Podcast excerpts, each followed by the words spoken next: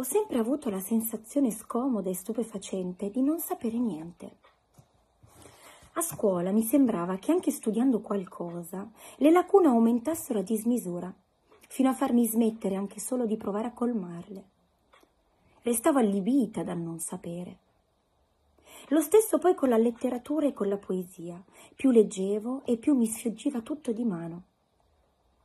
Imparando a meditare, sono entrata in familiarità lentamente, lentamente con il non sapere. Mi accorgevo che meno sapevo, più sperimentavo. E più tardi, cercando di passare agli altri la pratica della meditazione, mi sono accorta di come chi sa o crede di sapere molto sperimenta solo esperienze di seconda o di centesima mano e non è mai in intimità con niente, non trema davanti a non conosciuto e non si inoltra. Perché il sapere dell'esperienza non si può accumulare. L'esperienza inganna come tutto il resto, se credi di poterla ripetere quando ti addentri nei territori del non conosciuto. Non ci sono primi della classe, né esperti né maestri, se non quelli che ti spingono a conoscere in prima persona, a ferirti e medicarti e al massimo ti preparano bende e cerotti per quando sosti un momento e li guardi disperati negli occhi. La disperazione dei cani, quando non capiscono i nostri comportamenti discontinui. In ognuno di noi c'è un cane spaventato dalla discontinuità dell'esperienza e una buona pratica preliminare a qualunque altra è la pratica della meraviglia. Esercitarsi a non sapere e a meravigliarsi. Guardarsi intorno e lasciare andare il concetto di albero, di strada, casa, mare e guardare con sguardo che ignora il risaputo e vede ora. La pratica della meraviglia è una pratica che cura anche il cuore più ferito della terra. Si può andare a trovare un piccolissimo pezzo di prato, un pizzico di prato c'è sempre, anche in città, e guardare a lungo.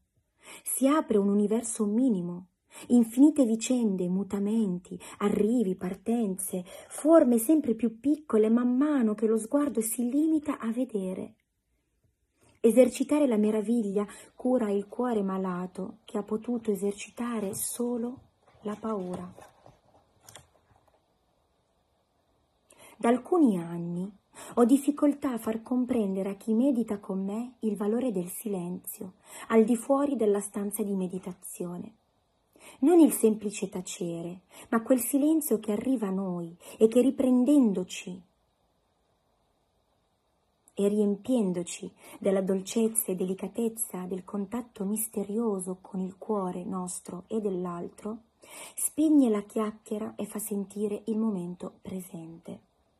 E allora non c'è bisogno di spiegare che prima di una seduta di meditazione, chiacchierare sbadatamente sbadatamente salire le scale, togliersi il cappotto e le scarpe senza una vera cura, non è l'atteggiamento giusto perché ci possa visitare la quiete, il silenzio vivo, l'arrivo di una visione profonda. Perché il mistero tocca la vera natura umana, nascosta dietro la superficie dell'apparenza. Dunque il silenzio è spesso opportuno non perché si tratti di esperienze sublimi e incomunicabili, ma perché il linguaggio convenzionale non riesce a tenere insieme gli opposti, il sacro e il mondano, il presente e il tempo, la verità e la menzogna, la naturalezza e l'artificio. E l'esperienza meditativa è proprio questo, al di là degli opposti, che non li nega, ma li raccoglie in un unico abbraccio.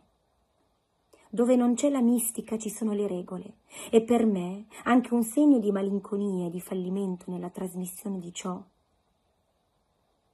fa chiudere la bocca.